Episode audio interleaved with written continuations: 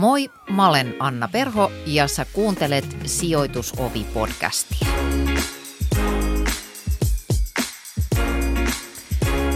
Nata Salmela, tervetuloa. Kiitos Anna. Sä oot blokkari, vaikuttaja, asuntosijoittaja ja mielipiteitä jakava miljonääri, joka on vähän väliä jossain kohussa mukana, niin tunnistatko itse tästä kuvailusta vai miten itse esittelisit itsesi, jos olisit saanut siihen tilaisuuden? Mä esittelen itseni, tota, että noi kaikki on varmaan ihan, ihan legit, että noi kohut oli hauskaa siksi, koska musta tuntuu, että mä en ehkä tee asioita ihan samalla tavalla kuin valtaosa ihmisistä, joka sitten on muille jotenkin hirveän hankala ymmärtää. Että nämä kohut, osa joskus nuorempana on ollut ihan tarkoituksenmukaisia, mutta viime aikoina, että riittää, että vaan tekee omaa juttua ja elää omaa elämäänsä ja se on monien mielestä todella kohauttamisen arvoista. Onko se vähän liikaa? No joo, välillä mä oon liikaa, välillä mä oon liian vähän ja sitten tota, mä oon myös se epäsuosittujen mielipiteiden automaatti, josta sitten nappia painamalla tulee mielipide asia kuin asia. Mähän en siis voi ymmärtää, mitä va- ihmettä varten on semmoinen nappi olemassa kuin tyhjä tai en osaa sanoa, koska jokainen osaa aina sanoa jotain. Sitten se ei vaan niinku kehdata ehkä välttämättä tehdä. Mahtavaa. Nata Salmella, ihminen, joka ei paina tyhjää. Mä tykkään tosta. Sä tulit tänne suoraan Raksalta ja mä arvostan sitä, että pidit nämä Raksa-kuteetkin päällä. Mä itse asiassa vaihdoin ne vähän parempiin. Mä vaihdoin okay. niin kuin mun raksakutet, jotka oli siis todella pölyisiä, koska mulla on just siellä seinien hiomisprojekti tota menossa.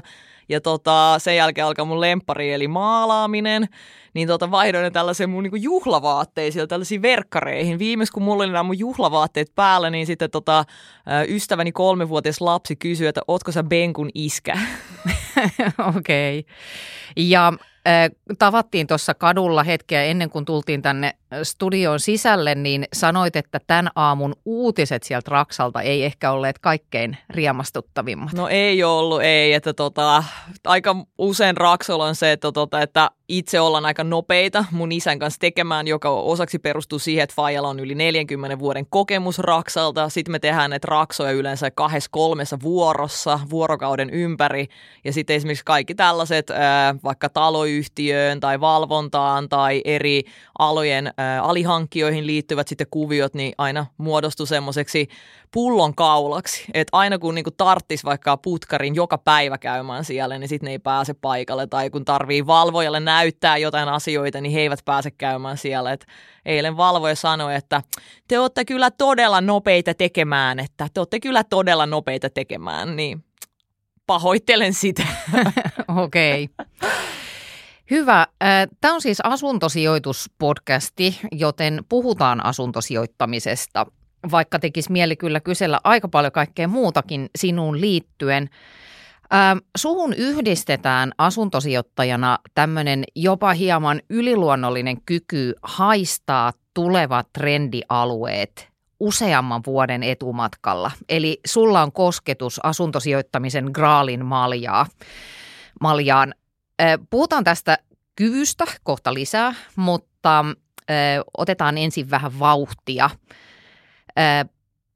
Kun sä olit parikymppinen, niin sun kamut asui Punavuoressa, ainakin silloisella niin kuin kore-hipsteri-alueella – mutta sitten sä teit jotain täysin poikkeuksellista ja ostit asunnon Skutsista eli Lauttasaaresta. Kyllä, ja sen jälkeen Helsingin Herttoniemestä eli toisesta Skutsista. Ehkä tämä oli muuten hauska, kun sanoin, että vähän vauhtia. Musta tuntuu, että jos mä otan vielä vähän enemmän vauhtia tässä, niin mä pannutan niin nenälleeni seuraavaksi. Tässä mennään aika lujaa jo. Öö, Mutta kyllä, mä oon aina ehkä ollut ollut tota vähän niin kuin tämmöisiä trendejä vastaan niin kuin meni ja monessa jutussa. Ja ei siis todellakaan pelkästään kämpissä, vaan niin mä muistan esimerkiksi, kun mä olin ylioppilas ja mun tota, kaikki koulukaverit ajelivat rekoilla niin tämmöisen abipäivänä, niin mä kävelin salille, koska mä en halunnut olla missään Ää. tyhmässä ylioppilasrekassa siellä muiden lampaiden kanssa, vaan oli pakko niin kuin, tehdä jotkut asiat omalla tavallani. Että nuorempana mä olin tässä tosi paljon äh, tämmöinen niin mustavalkoinen ihminen vielä enemmän kuin tänäkin päivänä ja muuta. Niin, joten on, niin kuin mulla on jopa ollut vähän semmoinen kunnia-asia tavallaan tehdä asiat jollain toisella tavalla kuin ehkä miten muut on tottunut. Ja tähän oikeastaan tämä on mun mielestä niin kuin siivittänyt mua tässä asuntosijoittamisessa ja koko tässä kämppägeimissä, koska Öö, noihin aikoihin, mistä sä puhut, tästä on siis jo yli kymmenen vuotta mm. aikaa, että Lautasaaressa ei ollut silloin vielä metroa, se oli vähän semmoinen niin kuin mummoutunut saari tuolla, mistä pääsi tasan yhdellä dösällä niin kuin pois ja sitten öö, jotenkin kaikki muut niin kuin aina halus olla siellä, missä kaikki muutkin on ja mä aina on halunnut olla siellä, missä muita ei ole vielä. Joo, tuohon sä tulit tiivistäneeksi tosi hyvin ton strategian pohjan. No nyt sä sitten jokin aika sitten myit sen Lauttasaaren kämpän, jonka uhmapäissäsi ostit ja ymmärtääkseni sait siitä noin 100 tonnia käteistä, niin kukas nauraa nyt? Tiesitkö, että on olemassa yhdistys, joka on joka päivä tukenasi vuokraustoiminnan kaikissa vaiheissa alle satasella vuodessa? Suomen vuokranantajien jäsenenä apunasi ovat muun muassa kattavat jäsenetumme ja laaja vuokranantajan tietopankki. Liity vuokranantajat.fi. Niin, meikäläinen nauraa. Toi oli se mun alkuinvestointi oikeastaan, joka sitten mahdollisti koko seuraavan tota, asuntosijoittamisuran. Ja mulla ei ollut noihin vuosina vielä mitenkään niin kuin kauhean selvä esimerkiksi asuntohissin tämmöinen periaate. Mulle ei ollut niin kuin selvä esimerkiksi, miten vaikka vakuutta vapautetaan pankissa asunnon arvoa nostamalla. Että nämä, nämä tuli niin kuin mulle siis vahingossa, yllättäen jopa. Että mä, se Lautasaarin koti, minkä mä rempasin itselleni, niin se mä tein täysin niin kuin puhtaasti itselleni kodiksi. Että oli pakko remontoida – koska ei ollut varaa sellaiseen jo valmiiksi kivaksi laitettuun kämppään. Että niissä oli tosi selkeä hintaero silloin jo, jolloin mä sitten joudun ostamaan tällaisen pommikuntoisen. Tämä rempa oli niin kuin yksi iso osa, osa mikä tätä, tämän asunnon arvon nosti ja sitten totta kai se Lautasaaren alueen kehittyminen. Siitä mä olin kyllä silloin tietoinen, että ei tämä nyt ihan puhdasta sattumaa ole. Mutta silloin oli tosi siis kiinnostava huomata, että jo pelkästään sen ansiosta, että se remontti nosti asunnon arvoa, niin mä pystyin ostamaan silloin jo esimerkiksi ensimmäisen sijoitusasunnon siihen kylkeen. Joo, eli voisiko sanoa, että se, että olet päätynyt asuntosijoittajaksi, niin oli puoliksi vahinko? Joo, ehdottomasti. Siis mä en olisi ikinä uskonut, että jos joku olisi sanonut mulle, että mulla oli silloin, mä olin joku 27-vuotias, mulla oli velaton sijoitusasunto, niin mä en olisi ikimaailmassa uskonut, että tämmöinen voi olla mahdollista. Ja sitten silloin esimerkiksi just joku, että miksi, miksi velaton? No en, mä olin just niin tyhmä.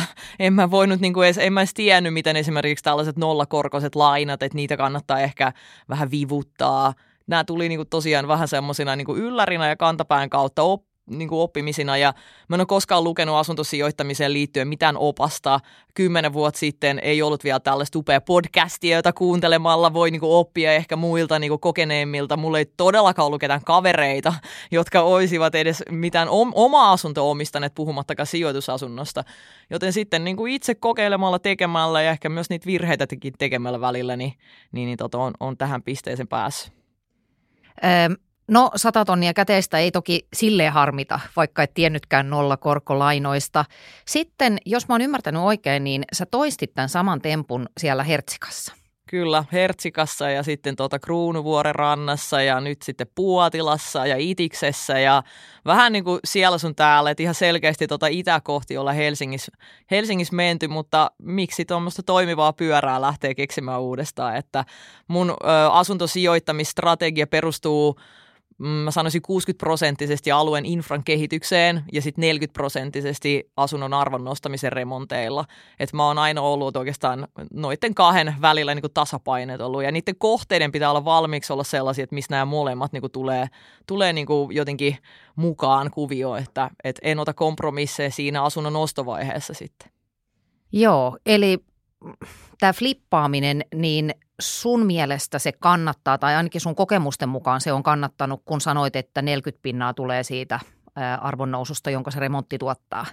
Niin, tai ehkä mä en käyttä sanaa flippaaminen. Mä itse jotenkin yhdistän sen termin enemmän just tämmöisen, että remontoidaan se heti niin kuin myydään. Mm. Että mulla kaikki nämä kohteet, mitä mä oon ostanut, mä oon ollut tällainen kämpä ja Mähän on pitänyt, pitänyt niin kuin kaikki, että Lautasaare ja Hertoniemen ensimmäiset asunnot olivat oikeastaan ainoat tässä niin kuin kohta 12 vuoden aikana, jotka, joista mä oon niin kuin malttanut luopua. Että tota, en, ole, en ole vielä yhtään asuntoa myynyt ennen kuin nyt sitten vasta ensimmäinen tämä rivitalo, jota mä nyt remppailen käsillä, niin tota, se on ensimmäinen tämmöinen niin kuin myyntiin hyvin selkeästi suunniteltu kohde.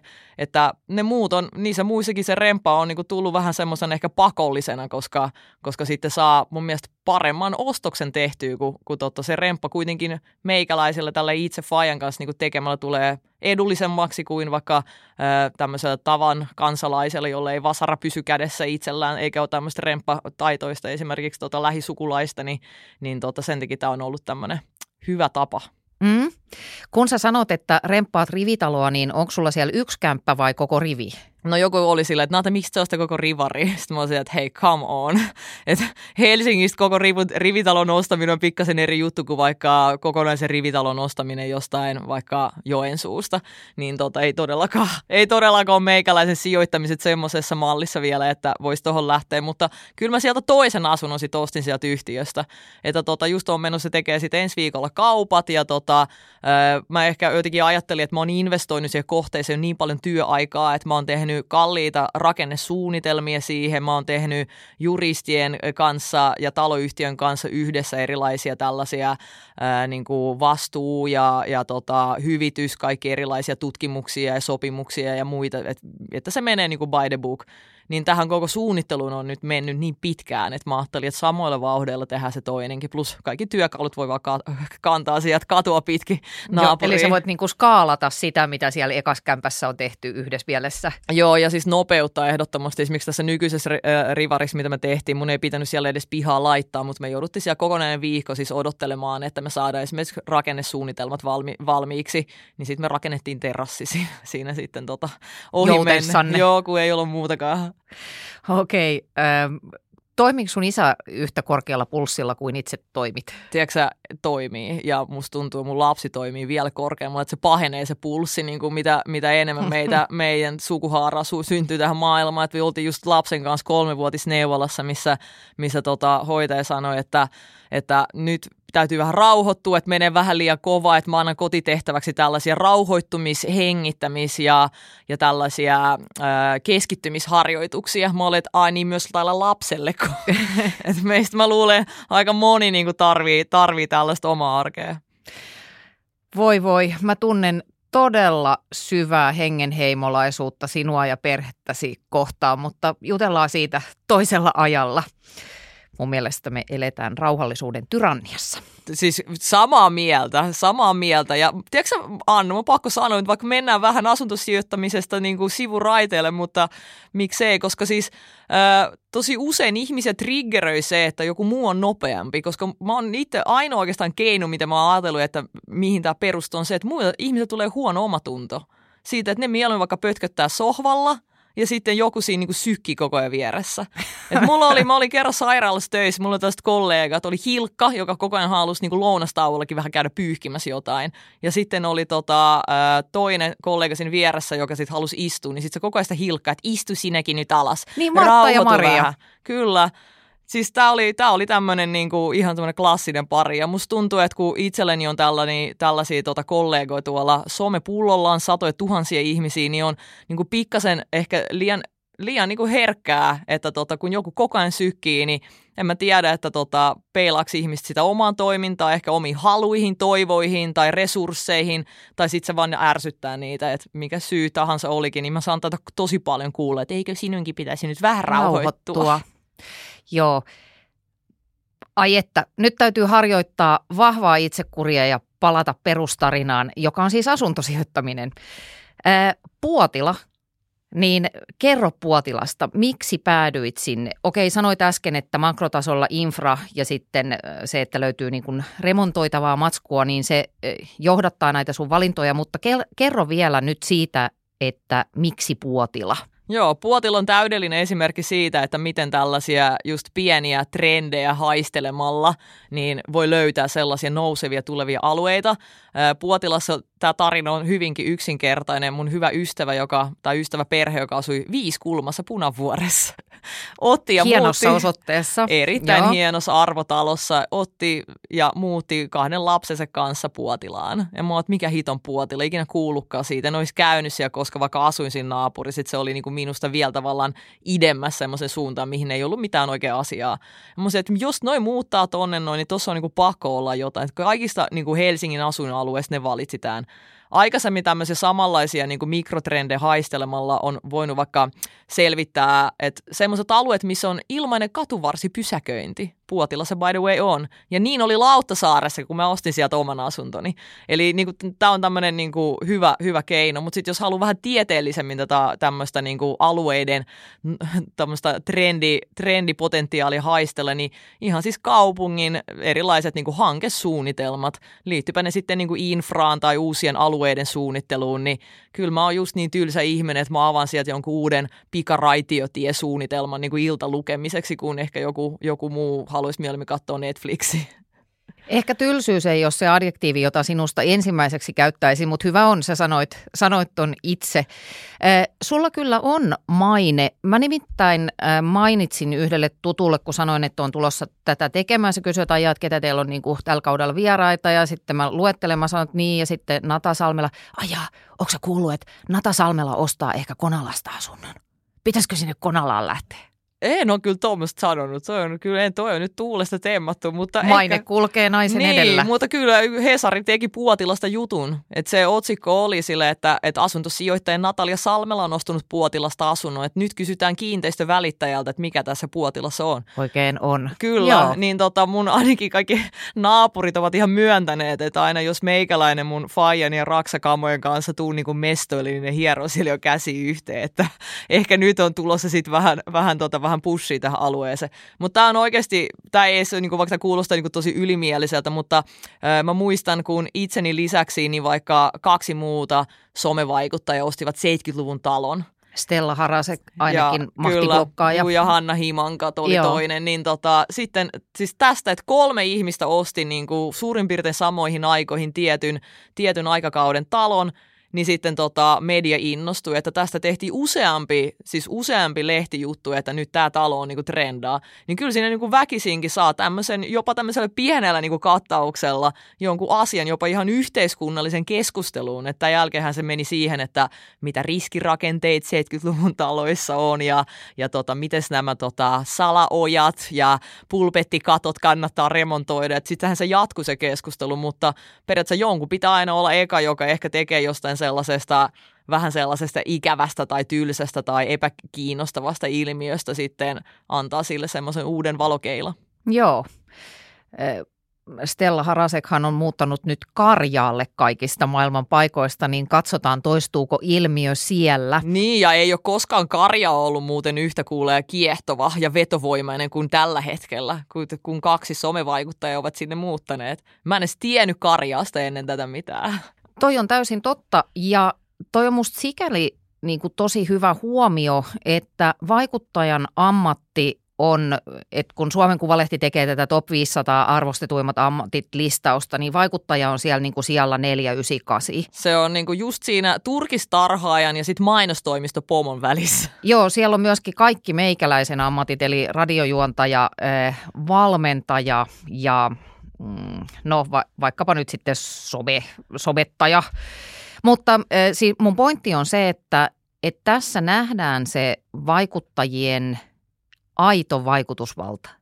Hesari tehnyt juttuja, niin kuin sanoit, sitten ruvetaan pohtimaan niin kuin tämmöisiä aika isoja yhteiskunnallisia kysymyksiä parhaimmillaan, niin se ei ole ehkä vielä ihan synkassa se arvostus ja ton ammatin aito vaikutus. Totta kai alalle mahtuu monenlaista yrittäjää, mutta – niin, ja musta tuntuu, että on ehkä ollut helpompaa tai jotenkin jotenkin niin kuin yleisöystävällisempää takertua kritiikkiin. Toinen itse toinen todella hyvä esimerkki tämmöisestä asuntosijoittamiseen liittyvästä ja somevaikuttajan tavallaan panoksesta jonkun tietyn alueen vetovoimaan on meikäläisen lofti, jonka mä ostin Kruunuvuoren rannasta.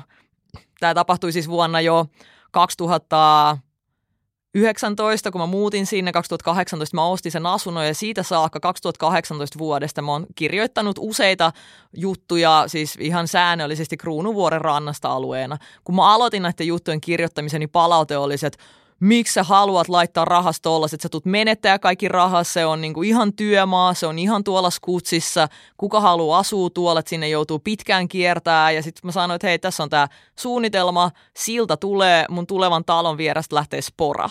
Ja, ja sitten tota, kun se talo niin kuin valmistui, niin sitten ihmisten oli helpompaa hahmottaa. Muita kavereita alkoi muuttaa sinne niin kuin ympärille. Sitten kävi tämä klassinen sit Hesari-ilmiö.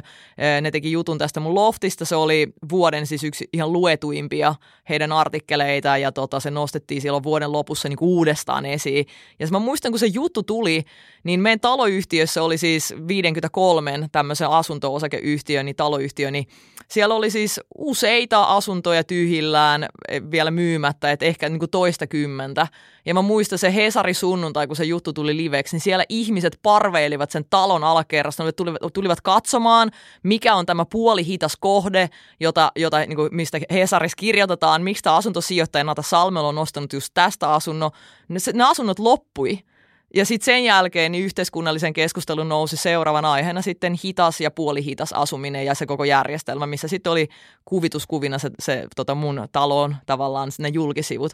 Mutta tämä oli niinku tosi siis kiinnostava tämmöinen niinku yksi, yksi tavallaan tämmöinen keissi, ja, ja tota, tätä keissiä mä oon kyllä itse ihan surutta omalla, omalla tota, uralla myös hyödyntänyt tällaisena esimerkkinä siitä, että Suomen vaikuttajana voi myydä muutakin kuin vaikka ripsiväreitä ja kasvavoiteita, että jopa kokonaisia kerrostaloja, asuinalueita, jopa kaupunkeja. Mm, mielenkiintoista.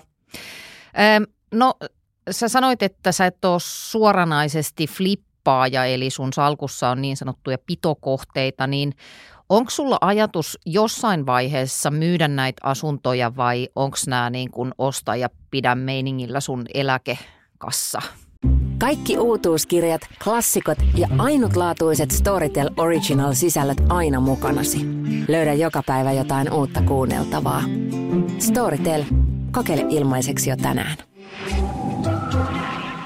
No on, se on kyllä sitä valtaosaksi nimenomaan just tota, että, että nyt mä kerrytän mun firman, mä siis sijoitan mun yrityksellä, aloitin vuosi sitten sijoittamaan, sijoittamaan firmalla, koska se on ollut niinku helpompaa, ei ole tarvinnut nostaa firman kassasta ensin palkkaa. Ja sitten henkilökohtaisesti lainaa, että henkilökohtaisesti on ollut helpompaa saada pankkilainaa paremmilla ehdoilla, että yrityksellä siinä on ollut sitten muita sitten ö, tämmöisiä rahoitukseen liittyviä pulmia sitten ratkaistavana. Mutta kaiken kaikkiaan mä oon pystynyt niin siirtyä asuntosijoittamisessa ihan uudelle tasolle ton yrityksen, yrityksen myötä. Niin nyt ne asunnot ovat siellä mun firman taseessa, mulla ei ole mitään kiirettä päästä niistä pois. Mulla on aina ollut tosi helppo saada vuokralaisia. Mä teen mun kohteista aina sellaisia, jotka pikkasen niin kuin erottuu niistä muista vuokra-asunnoista. Siellä on joku vähän värikkäämpi lattia tai joku pinkki välitila tai vihreä keittiö jossain. Niin plus toi somen voima tekee sen, että kun mä laitan, laitan ilmoituksen vaikka TikTokiin, että tota, että asunto on tulos vuokralle, niin mä saan samana iltana 30 vuokrahakemusta siihen.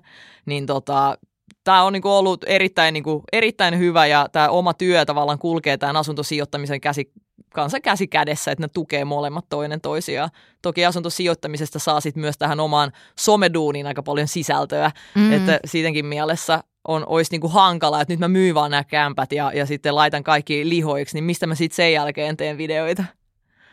Äh, joo, puhutaan hei vähän tästä sun tyylistä tosiaan toimia vuokraimäntänä. Niin äm, sulla on ollut ainakin tällaisia vähän niin kuin nextin levelin, miten mä sanoisin, houkutteita tai, tai tapoja pitää hyvistä vuokralaisista kiinni. Et siinä, missä joku antaa vuokralaiselle jouluna suklaarasian, ei ehkä ihan Aladiinia, vaan vähän huokeampaa, niin sä oot muistaakseni esimerkiksi lahjoittanut jollekin vuokralaiselle todella kalliit kengät.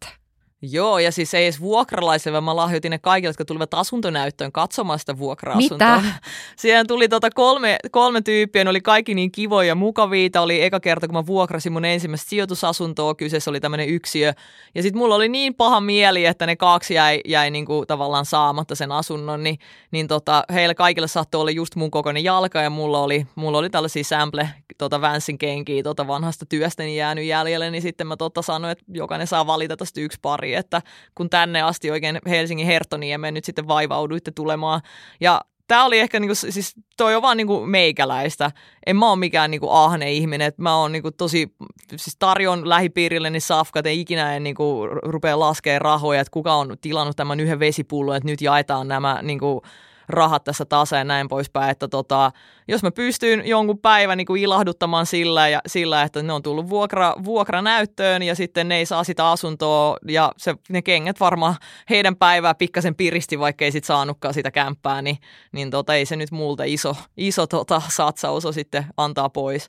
Et vähän niin kuin vastaavia juttuja mä oon sitten myöhemmin tehnyt ihan tietoisesti. Esimerkiksi mulla on ää, tässä mun loftissa joka on kuitenkin aika, aika niin tämmöinen kallis vuokrakohde, niin ää, siellä käy vuokralaisella, nyt en muista, kaksi kertaa kuussa tai kerran kuussa siivooja mun piikkiin ja on käynyt wow. siitä asti, kun hän on sinne muuttanut.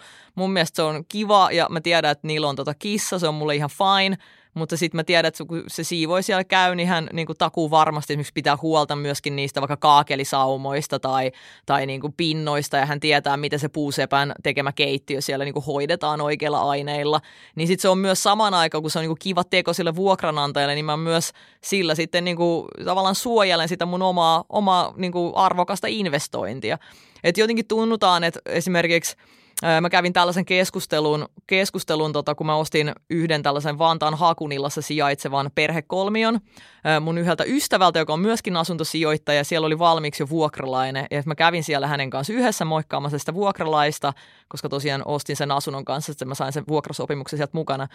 Niin sitten tota, sit mä sanoin sille vuokrala, vuokralaiselle, että hei, sit jos tarvitte vaan jotain, niin laittakaa vaan viestiä. Sitten se no itse asiassa, että tämä jääkaappi tässä on aika vanha, että tämä on ihan liian pieni, että meitä asuu tässä neljä henkilöä, että on tämmöinen niinku puolikas jääkaappi. Mutta okei, okay, että say no more, että mä tilaan tähän uuden. Sitten me poistuttiin sieltä rappukäytön, mun, mun ystävä oli, miksi sä sanoit Nata noin? Että ei sun ikinä kannata sanoa, että sit jos te tarvitte, totta kai ne sitten ottaa sinne.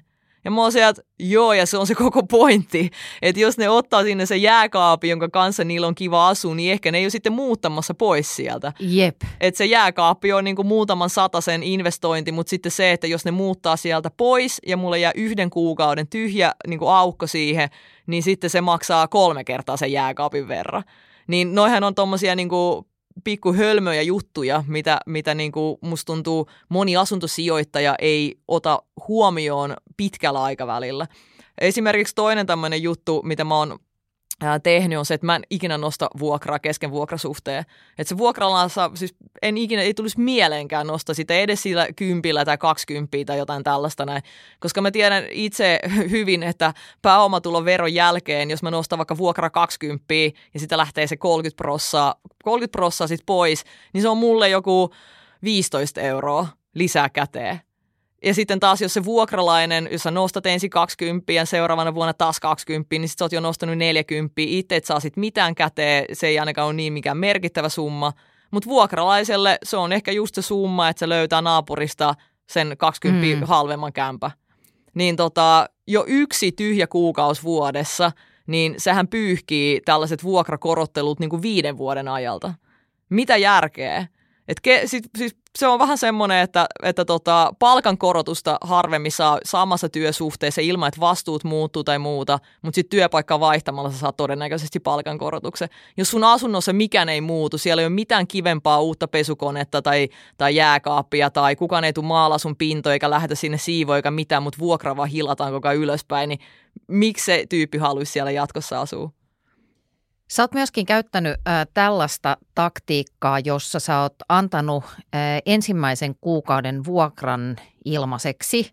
Ja kun kerroit tästä TikTokissa, niin sä sait päivässä 50 vuokrahakemusta. Joo, se oli hurjaa ja se video on niin kuin kerännyt melkein 200 000 näyttökertaa. Mä mietin, että pitääkö se poistaa, mä sitten editoin siihen päälle ja senkin jälkeen sieltä vielä tuli niitä, niitä sähköposti tota. Ja siis kyseessä ei ollut mistään muuta kuin äh, ensin kun mä olin laittanut sen asunnon Instagramiin, siihen ei ollut tullut ketään kiinnostuneet. Sitten mä okei, okay, TikTok tässä niin kuin ei, ei TikTok, vaan TikTok, hehe, niin tässä aika niin kuin käy ja sitten ketään vuokralaisia ei löydy, että mä pistän se tänne in, tota, TikTokiin ja vedän tällaisen niin kuin TikTok-kontenttia, että tiedätkö, haluko ilmaisen kuukauden, meitsi piikki, että mä maksan sun eka kuun vuokran, bla bla bla, tämmöistä kunnon niin kuin TikTok-huudatusta. Ja siis se lähti aivan niin kuin lapasesta, mutta sitten Siinä oli toki se, että kun se oli pieni yksiö, TikTokissa on vähän nuorempaa jengiä, se, se niin kuin löysi oman kohderyhmänsä sieltä, mutta ennen kaikkea se, se mun perustelut, miksi eka kuukausi ilmaiseksi on se, että jos mä olisin pysytellyt vaikka siellä siellä Instagramissa, niin mä olisin joutunut varmaan ottamaan siihen ehkä jonkun vuokran välitysfirman. Ne maksaa kokemukseni mukaan yhden kuun vuokran verran, jolloin mä oon sieltä ihan sama, että annaks mä sen ekan kuun vuokran sille vuokravälitysfirmalle ja sitten ehkä sinne vieläkin kestää, vai annaks mä sen saman rahan sille vuokralaiselle. Mä sanon, että ota tää, tiedätkö, 720 meitsin piikkiä, tee tiedätkö, niin kuin jotain kivaa. Että aika monella vuokralaisella tulee vielä muutossakin muutenkin kaikki tämmöisiä ylimääräisiä kustannuksia muuttoautoista, uudet huonekalut, joku vanhein mahu, pitää ostaa uusi sänky, ehkä tulee päällekkäisiä kuukausia. Kaikki tiedetään, että siinä on paljon kuluja, niin se oli jo semmoinen pieni, pieni niin kuin kädenojennus, mikä meikäläisen niin kuin tässä, tässä niin kuin kassassa ei kauheasti tunnu, mutta, mutta sitten mä saan itse asiassa tämän avulla myös mun seuraavan yksion vuokralaisen. Mä laitoin suoraan näille samoille 50 tyypille, jotka laittoi mulle kiinnostuneet viestit, että hei nyt mulla valmistui vielä toinen samanlainen yksiö tässä samassa taloyhtiössä, kiinnostaako? Niin sitten siihen toisen asunto ei tarvinnut edes etsiä mitään kautta, että se tuli, tuli niinku suoraan saman tien vuokrasopimus sieltä. Et se oli erinomainen 720 Hyvä euro. investointi. Todella hyvä. Miten sä tau- tarkistat sitten näiden vuor- vuokralaisten taustat, että mä luulen, että suurin, yksi suurimpia syitä, miksi ihmiset käyttää näitä välitysfirmoja on se, että halutaan varmistua siitä, että se vuokralainen on kunnon ihminen ja maksukykyinen. Joo, mä, mä varmistan sen menemällä itse sinne paikan päälle näyttöön. Mä tiedän, että myös samat ihmiset haluavat ulkoistaa myös sen vuokralaisen tapaamisen ja kommunikoinnin hänen kanssaan ja niin kuin pitämisen yhteyttä. En ole ikinä, en ole ikinä tota, tarkistanut kenenkään mun vuokralaisen luottotietoja.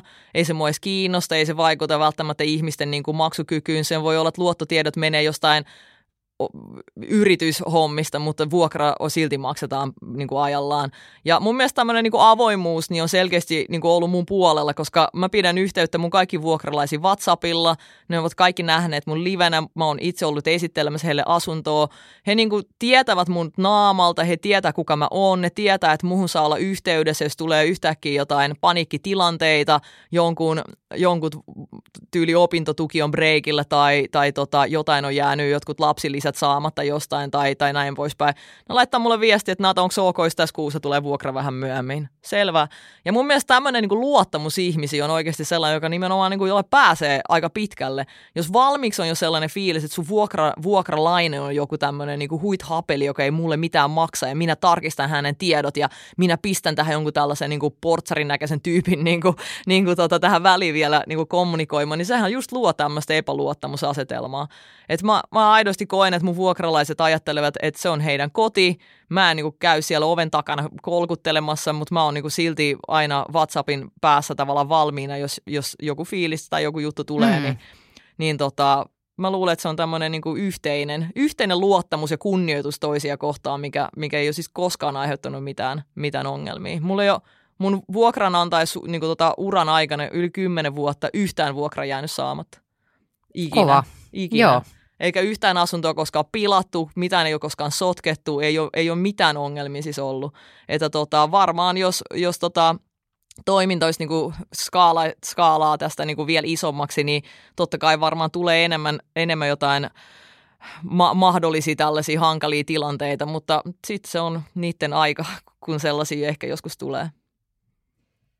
No kuten tuossa alussa jo todettiin, niin tuli tähänkin haastatteluun suoraan sieltä Raksalta, niin äh, kuinka merkittävä avain siihen arvonnousuun se on, että sä tosiaan sun Fajan kanssa näitä remontoit? Ja jos kuulin oikein, niin sanoit, että teette kolmivuorotyötä tässä hommassa, niin, niin. Ku, kuinka oleellista tämä on, että te teette itse? se on tosi oleellista ja siis Faija tosiaan siis laskuttaa mun yritystä tai Fajan yritys laskuttaa mun yritystä, kun tämä on aina tämmöinen yleinen kysymys, mitä että monet aina jotenkin automaattisesti sanoo, että kun mä sanon, että mä teen Fajan kanssa remppoja, että mä häntä siellä jollain niin kuin orjuttaisin siellä mun, niin kuin, mun raksoille. Ja ensimmäiset kaksi asuntoa hän tekikin silleen, että ei se halunnut edes. Mä yritin vähän kyllä hänelle pitkään antaa rahaa, mutta ei huolinut. Mutta sitten nykyään on ollut ihanaa, että kun mä oon sanonut, että, että iskä hei, että kun nyt firma omistaa, niin että nyt tämä pitää tehdä niin kuin by the book, ja mä oon tosi iloinen, koska nyt Fajat loppu niin kuin argumentit kieltäytyy sitä palkkiosta. Että hän tietää, että hän ei enää niin kuin pysty, että nyt se ei ole vaan silleen, että Faja tekee nata tyttärelleen tässä jonkun palveluksen, vaan mä niin kuin työllistä mun isää. Ja... Miten se muuten sujuu? Kaksi tuommoista ihmistä siellä saman katon alla, niin Me ollaan jo totuttu. Että Joo. alussa se oli paljon vaikeampaa, mutta nykyään kun me ollaan niin jo tavallaan toistemme työskentely näihin metodeihin, menetelmiin ja muihin sitten päivän rutiineihin ja aikatauluihin niin sopeuduttu, niin se menee koko ajan paremmin. Et mä muistan ekalla kerralla, vielä tokalla ehkä kolmellakin kerralla, mulla oli järkytys, että aina kun me mennään Fajakaan Ikeään, niin hän haluaa juosta sen läpi. Siis Faja on oikeasti Niin, se ainoa ei niinku ihminen. fiilistele niitä koreja siellä. että Eikö, eikö, ne- ja siis juoksemaan en oikeasti puhu siis no, kävelystä, vaan vilkaisema tohi, vaan literally, niin kuin, että hän sprinttaa varastossa, koska on koko ajan kiire, kiire, kiire, kiire, jolloin me sitten niin kuin juostaan, että me ollaan lenkillä siellä Ikeassa, että nyt vaan pitää mahdollisimman nopeasti täältä lähteä niin kuin pois. Ja tota, nykyään mä oon jo tottunut, niin mä vedän mun lenkkarit jalkaan ja lähden sitten sieltä niin kuin perään, perään sitten juoksemaan ja tiedän, että jos mä haluan pysähtyä katsomaan jotain leikkuulautaa, niin sitten täytyy varata toinen, toinen päivä sitä varten. Öö, mutta siis tota, tämä kolmivuorotyö on ehkä semmoinen, että kun mä oon siis aina ollut urakka-ihminen, kolmannella luokalla meillä oli tämmöinen Markku Ope koulussa, joka antoi matikan tehtäviä aina vi- 10 tai 15 sivua eteenpäin. Ja sitten näiden kaikkien tehtävien suorittamisen oli tyyli vaikka viikko tai kaksi. Että niitä sai tehdä sitten omaan niin kuin, tahtiin. No mä tulin joka päivä seuraavan päivän, että nämä on tehty. Et tässä kaikki matikan tehtävät, että istuin tässä yötä myöten kolmasluokkalaisena, tein näitä matikan tehtäviä ja mitä nytte. Et nyt mulla ei ole mitään tekemistä. Tiedätkö kuinka monta kertaa mä oon koulussa nostanut kädet, ope, ope, että mitä sitten, mitä sitten, mä oon valmis, mä oon valmis. Ja se on ollut aina mulle valmiina. Sitten kun tarvittiin oikeastaan tälle aikuisia oma isä siihen viereen, että mä tajusin, että keneltä mä oon perinyt tämän ominaisuuden. Koska Fai on täydellinen myöskin tämmöinen urakatyöskentelijä itsekin, että, että tota, me pystytään Fajan kanssa myös, mä en tiedä, onko meissä joku tämmöinen niinku, ihan tämmöinen fysiologinen niinku rakenne. Me esimerkiksi, koska... Temperamentti on siis synnynnäinen Kyllä, ominaisuus. kyllä. Juu. Että mä uskon, että se on ihan ihmisessä. Joo, mutta ja siitä on paljon tutkimustakin. Myös tällaisia, Joo. esimerkiksi mä ja Faija ei koskaan syödä Raksalla mitään. Me syödään niin kuin yksi lounas, hyvin myöhäinen vasta joskus puoli kolmelta. Mä en ikinä syö aamupalaa. En, en niin kuin Faija ikinä juo vettä, hän syö jonkun voileivän aamulla. Sitten me vedetään se yksi myöhäinen lounas ja tehdään koko se aika. Että tota, että mä tiedän, että tosi usein Raksalla se ho, hoijakkaa, nyt mennään niin kuin vetää kessua tuohon ja juomaan vähän sumppia ja käydään ajelemassa tuossa lounasravintolassa. Siis kaikkeen tällaisen menee aikaa. Niin meillä ei mene tohon. Tuosta oikeasti sy- siis säästyy viikossa siis lukuisia työtunteja pelkästään sillä, että oikeasti keskittyy siihen olennaiseen. Ainoa, mikä mua Raksalla häiritsee, se on, että mä oon puhelin kädessä koko ajan. Mä niin kuin haluaisin vaan niin kuin heivaa puhelimeen ja laittaa sen äänettömälle, mutta koska mä oon siinä proikkariroolissa, niin mä en pysty valitettavasti tekemään sitä. Niin joskus mä menen sinne Raksalle viikonloppuna, kun mä tiedän, että mulla mm. ei ole Mm. mitään päivätyötä sit siinä häiritsemässä tätä urakkaa. Joo. No, onko sitten isältä oppinut nämä sun omat remonttitaidot, että silloin tällöin seurailen sun Instaa, niin olen häkeltynyt ja kateellinen, kuin paljon sä osaat juttuja. Niin ja musta tuntuu tästä, että mä en osaa mitään.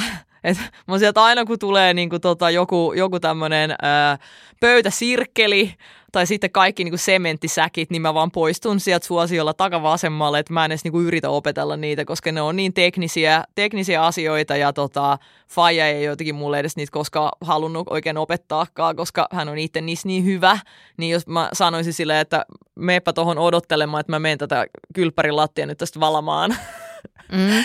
niin ei, ei se ikinä antaisi mun tehdä sitä, mutta en mäkään antaisi mun lapsen tulla tekemään jotain digitaalista markkinointia, että kyllä mä, mamma, mamma haluaa tehdä senkin ihan itse, että kyllä mä niinku tuossa ymmärrän faija ihan hyvin.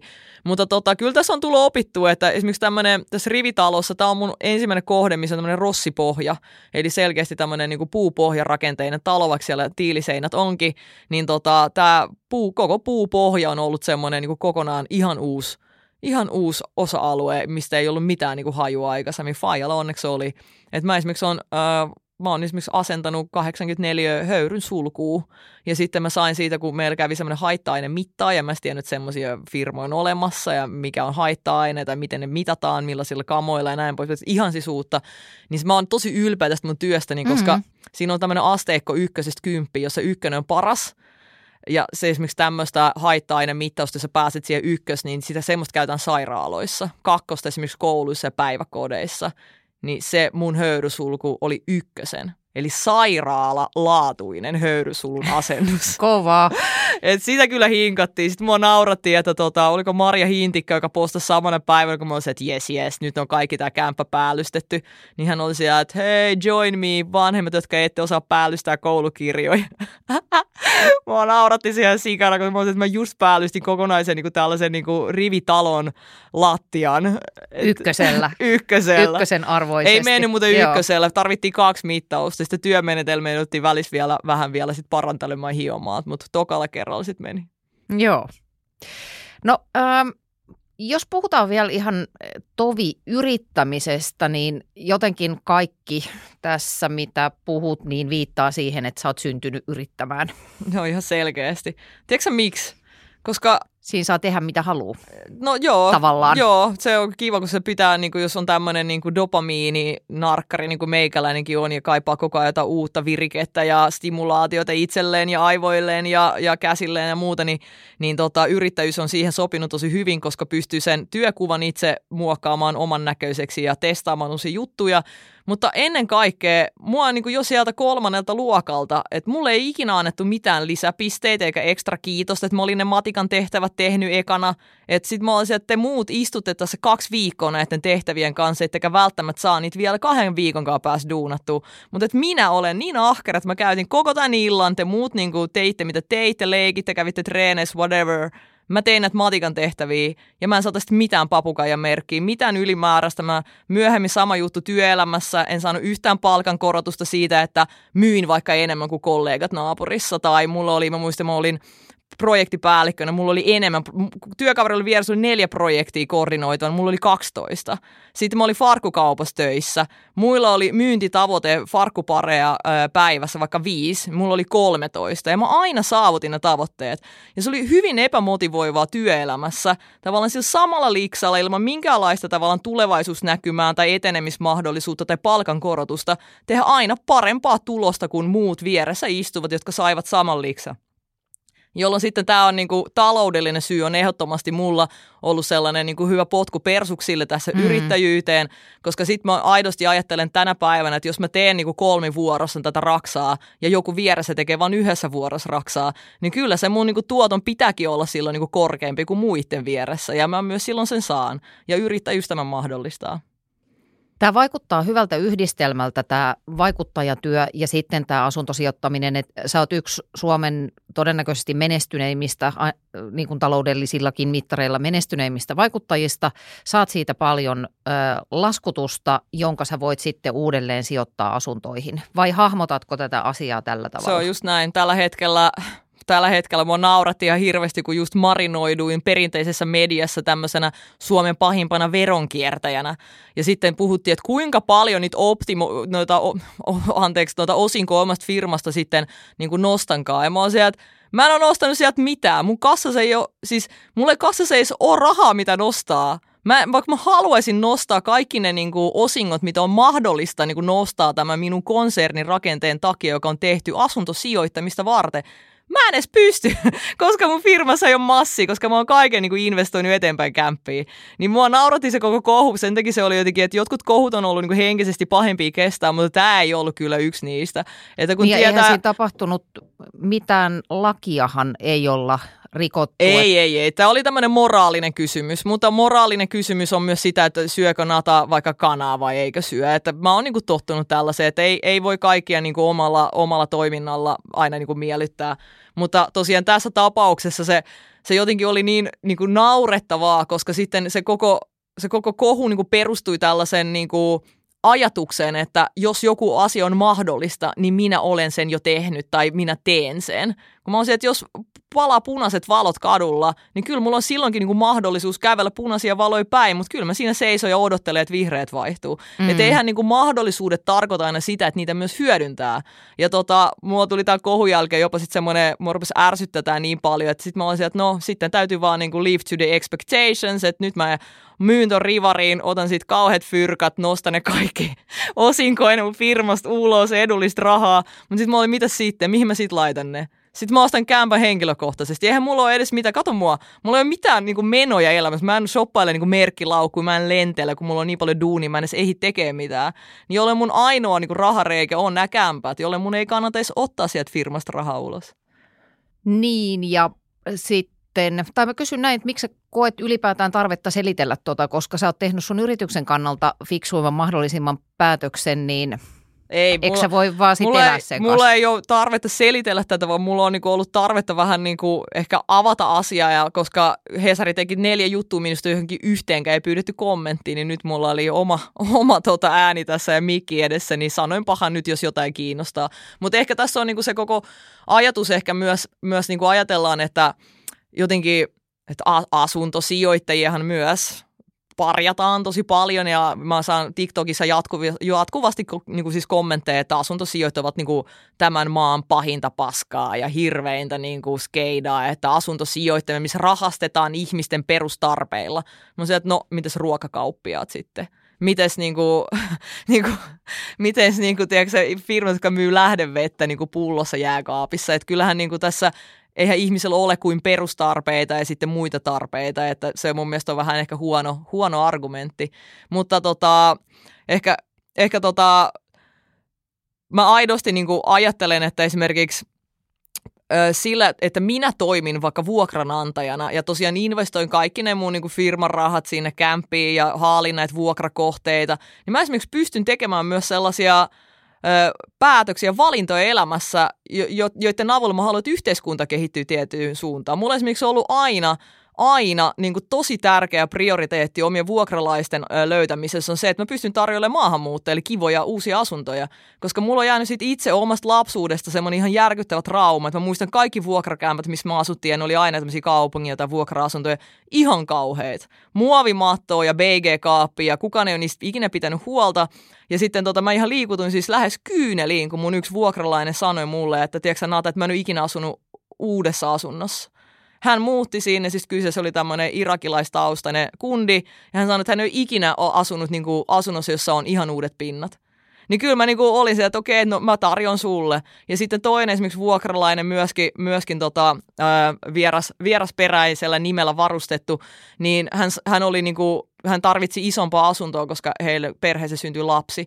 Niin mä sanoin hänelle, että, tiiäksä, että mä soitan sun puolesta näille vuokranantajille – ja sit se että hän, että kiitos, kiitos. Ja ensimmäinen vuokralainen, joka vastasi puhelimeen, ja mä olisin, että hei, mulla on sulla loistava vuokralainen, joka tarvii kotiin. Hän sanoi, että tosi hyvä, että sä soitit. Että ainoat, jotka mulle soittelu on tällaiset afrikkalaiset miehet.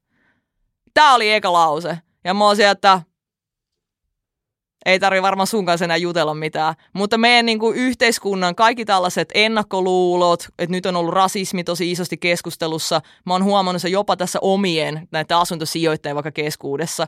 Että saa, halutaan saman aikaan, kun tarkistaa ihmisten taustat, niin myöskin sitten niin kuin pitää huolen, että vaan niin kuin omien, omien tota, ennakkoluuloja niin kuin sopiville ihmisille sitten vaikka tarjotaan koteja. Ja jos mä pystyn tässäkin asiassa menemään niin kuin vastavirtaan, niin se on, se on niin kuin hyvä juttu. Se, missä sä myöskin meet vastavirtaan, on se, että sä oot poikkeuksellisen rohkeasti nimenomaan puhunut rahasta ja vaurastumisesta ja siitä, että sul on fyrkkaa muodossa tai toisessa tai ainakin omaisuutta, niin äh, saaksa siitä paljon sittiä? En enää. Musta tuntuu, että kaikki on jo tottunut siihen. Siis mä oon kyllä ihan tietoisesti itseni brändännyt tällaisena niin kuin massikeisarina, joka, joka sanoo sanansa, sanansa ja puhuu suunsa puhtaaksi. Ja tota, kun miksi, meni... on, miksi on tärkeää?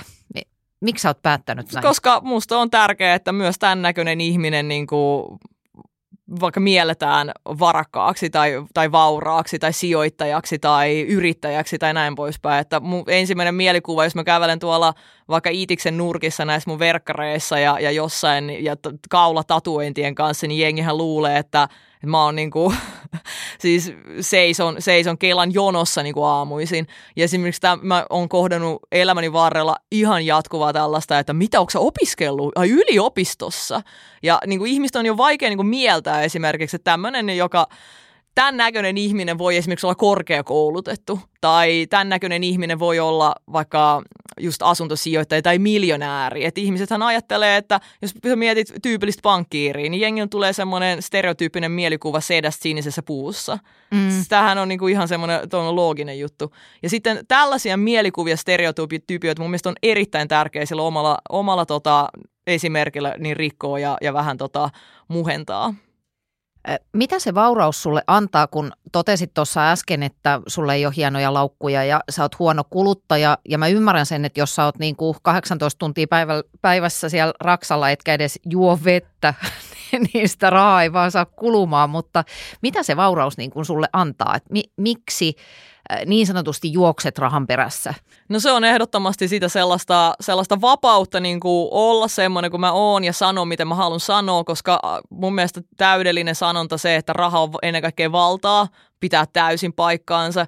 Se, että öö, mä esimerkiksi niinku huomaan, ja, ja vielä julkisuuteen yhdistettynä, että jos sä oot sekä vauras että, että vielä tunnettu, niin sitähän sulla on niinku kaikki ovet auki. Kyllähän säkin annot varmaan kohdannut ilmiön Starstruck, jossa kun sä tuut huoneeseen, niin nekin ihmiset, jotka ei välttämättä sun kanssa muuten puhuisi, niin käyttäytyvät sinua kohtaan niin kuin miellyttävämmin kuin ehkä muuten käyttäytyisivät. Niin tämä on mun mielestä jotenkin semmoinen ihan, niin ihan mahtava. Ja mä, mä huomaan oikeasti ihmisten käyttäytymisen selkeän eron perustuen siihen, että tietääkö he muut niin kuin vaikka somesta tai mediasta vai eivätkö he tiedä. Mm. Ja mulla oli just tämmöinen yksi tämmöinen asiakaspalaveri, jossa jossa tota, ä, asiakas sanoi, että siis, et sori, että mä en niinku yhtään tiedä, kuka sä oot, mikä sun juttu, että mä en niinku tiedä. Ja hän, hän ei voi nyt siis käsittää, että se oli niinku vaikea ymmärtää, jolloin sitten joutuu niinku sit tavallaan alusta saakka, saakka näitä, näitä kertomaan, versus se, että mä niin voin soittaa, soittaa jollekin joku tunnistaa ja tietää, että hei, tämä on se yrittäjä, tämä on se menestynyt tyyppi, tämä on se, ketä koko ajan haastatellaan joka paikkaan, tämä on se, jolla on niitä kämppiä. Se vastaanotto on erilainen. Ja kun on ollut tässä yhteiskunnassa sekä maahanmuuttajana että myös vaikka nuorena naisena jo valmiiksi aina sellaisessa altavastaajan roolissa, niin jos mä niin kuin saan sen, sen niin kuin yl, yltävastaajan roolin sillä, että mä haalin kämpiä ja fyrkkaa itselleni, niin sit mä otan se. Että ei tämä myöskään ole semmoinen niin kuin, vuoren huippu, johon ei muitakaan mahtuisi. Nyt kun mulla on mahdollisuus olla täällä ja, ja tänne niin kuin haalii sitten ja auttaa niitä muita muita ihmisiä, jotka, jotka myöskin tämmöistä niin menestystä ja muuta ansaitsee, niin minä autan parhaani mukaan. Joo, sä olet todella inspiroiva hahmo ja mä uskon, että tämä, jakso tulee kyllä inspiroimaan monia paitsi ö, jo gameissa olevia asuntosijoittajia, niin myöskin niitä, joita tämä vasta alustavasti kiinnostaa. Ja toi oli mun mielestä mahtava kiteytys, että se raha tuo myöskin sitä mielipiteen vapautta. Kun sun ei tarvitse pelätä potkuja, jos vähän kärjistän, niin saat... Ö, sanoa, mitä haluat. Se on just sitä. Sitähän sillä on olemassa termikin, fuck you fund. Siitä kuulee ollaan fund. Siitä ollaan kerrytetty kuule roppakaupalla. Mahtavaa. Hei, meillä kuuluu tähän podiin sitten tämmöinen pieni osio, jossa mä esitän sulle muutaman ihan lyhyen kysymyksen. Mikä on sun paras investointi, jos näitä kämppiä ei oteta lukuun? Hmm, mun polkupyörä. siis mulla on sähköpyörä, jolla mä sitten tota, kurvailen että kaikkien mun kämpieni välissä. Ei kun ja oikeasti, tää on siis mahtava, mahtava keksintö. Mä oon varmaan ainoa asuntosijoittaja remontoija, joka, joka ei edes aja henkilöautolla, koska mä oon luovuttanut meidän henkilöauton puolisoni käyttöön, joka kuskaa taas lapsia. Okei. Okay. No mikä on sun surkein investointi kautta sijoituspäätös, sellainen päätös, mitä sä kadut? Pörssiosakkeet. Ihan siis ylivoimaisesti ykkönen. Mä oon haksahtanut tähän vanhaan tällaisen muka totuuteen, että kaiken sijoittamisen pitäisi olla passiivista. Ja sitten vasta kokeiltuani ja todettuani sen niin kuin erittäin epäkiinnostavaksi, erittäin epäinspiroivaksi ja nimenomaan passiiviseksi. Mä tajusin, että eihän mä ole passiivinen ihminen missään mun tekemisessä, niin miksi mun pitäisi olla passiivinen sijoittaja. Mutta tämä oli itse asiassa periaatteessa hyvä kokeilu siinä mielessä, että tämän jälkeen mä saatoin hyvin mielin unohtaa kaikki tollaset niin pörssi- ja rahastohömpötykset. Mä pistin kaikki mun, mun muut sitten tota, rahastot ja, ja tota osakkeet sit lihoiksi ja ostin niillä kaikilla rahoilla lisää kämppiä. Okei, vähän vastasitkin tuohon, kun mun seuraava kysymys on, että mihin tuhlaat, M- mutta tota, niin, jos ei nyt ajatella taas näitä niin kuin sijoituksia kämppiä ja näin, niin onko mitään sellaista, mihin sä tuhlaat rahaa? No ruo- ruokaan ehdottomasti, että kun, sit, kun on koko viikon ollut nälissään niin juomatta vettä siellä, siellä työmaalla, niin sitten viikonloppuna on niin kuin kiva ottaa takaisinpäin ilman tämmöisiä pakottavia aikatauluja tai, tai tota, jotain koko ajan puhelinta, joka pirisee korvan juuressa, niin mulla on ollut nyt semmoinen aika hyvä traditio, että, että mä oon lähtenyt aina perjantaisin ja lauantaisin sitten niin kuin koko rahalla aina päätyyn asti suunnannut johonkin kallion, kallion ravintoloita ja yöelämää kohti ja tota, sitten seuraavan päivänä pohdiskellut, pohdiskellut syvällisesti omia elämänvalintojani. Ää, missä sä nuukailet? Mihin sä et tuhlaa tai mistä pihistät? No mä oon monessa jutussa semmoinen niin kyllä hifistelijä. Mä oon, saat, mä oon esimerkiksi ostanut 700 euroa japanilaisen veitsen, koska se oli mun mielestä niin todella hienoa ja mä en ole sille leikannut kuin ehkä pari kertaa, mutta mä käyn aina ihailemassa. Ja farkuissa tuhlaan, monissa nahkatakeissa ja tämän tyyppisissä artesaanituotteissa. Mutta sitten tota, kyllä jotkut asiat on sellaiset, että voisi niinku vähempää kiinnostaa. Että vaikka, no just ehkä omat arkivaatteet, sitten kauneushoitotarvikkeet ja erilaiset, joku sanoi, että joo, että keskiverto suomalainen käyttää vaikka parista euroa niin kuin henkilökohtaisen hygieniaan tai parturikäyntiin tai muihin. Mä oon siellä, että mihin? Että jos mä ostan yhden niin naamarasvan tänä päivänä, niin, niin tota, siinä on jo tarpeeksi, tarpeeksi sijoitusta. Jos sun pitäisi antaa yksi vinkki vaurastumiseen, ja se olisi niin lyhyt, että se voisi painaa teepaitaan, niin mitä sanoisit? Tee kahta työtä. Tuolla mä oon grindannut. Siitä saakka, kun mä oon ollut 15 vuotta, koko ajan työpaikka, ja sitten sen jälkeen, kun mulla, mä oon ollut 25-vuotias, mun on ollut koko ajan kaksi työpaikkaa, ja vieläkin on. Et ei ole, ei ole sellaista tilannetta tuu mun elämää, että mulla olisi kaikki munat samassa korissa ja yksi duuni. Että tota, seuraavaksi moni miettii, että minusta ei ole siihen, mutta minä en halua, minu, minä en pysty tekemään, minä haluan harrastaa, minä haluan viettää aikaa perheeni kanssa, niin tuossa on kaikki nuo jutut lueteltu, mistä mä oon taas tehnyt kompromisseja ja uhrauksia. Niin, eli se on niin kuin valinta. Se on. Monet, en, en sano, että on aina valinta, koska tiedän kokemuksesta, että duuni ei myöskään saa, vaikka niin kauheasti valitsisi tai haluaisi, mutta sitten jos on semmoinen tilanne, että että tuon niin tavallaan pisteen ylittää ja esimerkiksi työn saanti on mahdollinen omiin niin kuin resursseihin ja muihin, niin sen jälkeen se on niin kuin siinä mielessä kyllä valinta, että että kyllä meistä aika moni niin kuin valitsee, että haluaako olla lasten kanssa. Mä en ikinä näe meidän, mun lapsia tai meidän lapsia, että mä näen, että heitä todella vähän. Mulla on puoliso, joka hoitaa päiväkotiin viemiset, hakemiset, iltatoimet, nukutukset, kaikki tällaiset näin. Niin toi on sitten semmoinen juttu, mistä voidaan sitten lapsen kanssa keskustella ehkä kymmenen vuoden päästä. Tai voi olla, että ei keskustella ollenkaan, ei sitä voi vielä tietää. Ainakin sulla on rahaa kustantaa niiden terapiat. Se niin, on just näin. Joo. Viimeinen kysymys, ja tähän saa vastata vain kyllä tai ei, niin tekeekö raha onnelliseksi? Todellakin tekee. Että ilman rahaa, niin ainakin se tekee todella onnettomaksi. Eli tota, ilman rahaa joutuu miettimään tosi paljon sellaisia perusarkisia tarpeita ja stressaa ja murehtii. Ja mä oon aina sanonut, että mulla, mulla ei ole niinku mitään muuta paitsi rahaa mulla ei ole aikaa, mulla ei ole sosiaalista elämää, mulla ei ole juurikaan niin kuin ystäviä, ketä tavata. Mä vietän hirveän vähän aikaa niin kuin perheenjäsenieni kanssa, mutta että raha, raha mulla on. Ja jos mä joskus näistä, näistä asioista voin jonkun niin kuin rahalla ostaa, lastenhoitoapua tai, tai itselleni jotain palkkaa, tota, palkata niin kuin tämmöisiä vaikka aliurakoitsijoita tai muita, niin sit, nyt mulla on semmoinen piste, että mä pystyn sitten nämä rahalla hankkimaan ja sitä omaa arkea suunnittelemaan. Mutta joustavuus on mun mielestä semmoinen, semmoinen paras asia, mitä rahalla saa. Ja myös sitä valtaa haistattaa kaikille ihmisille.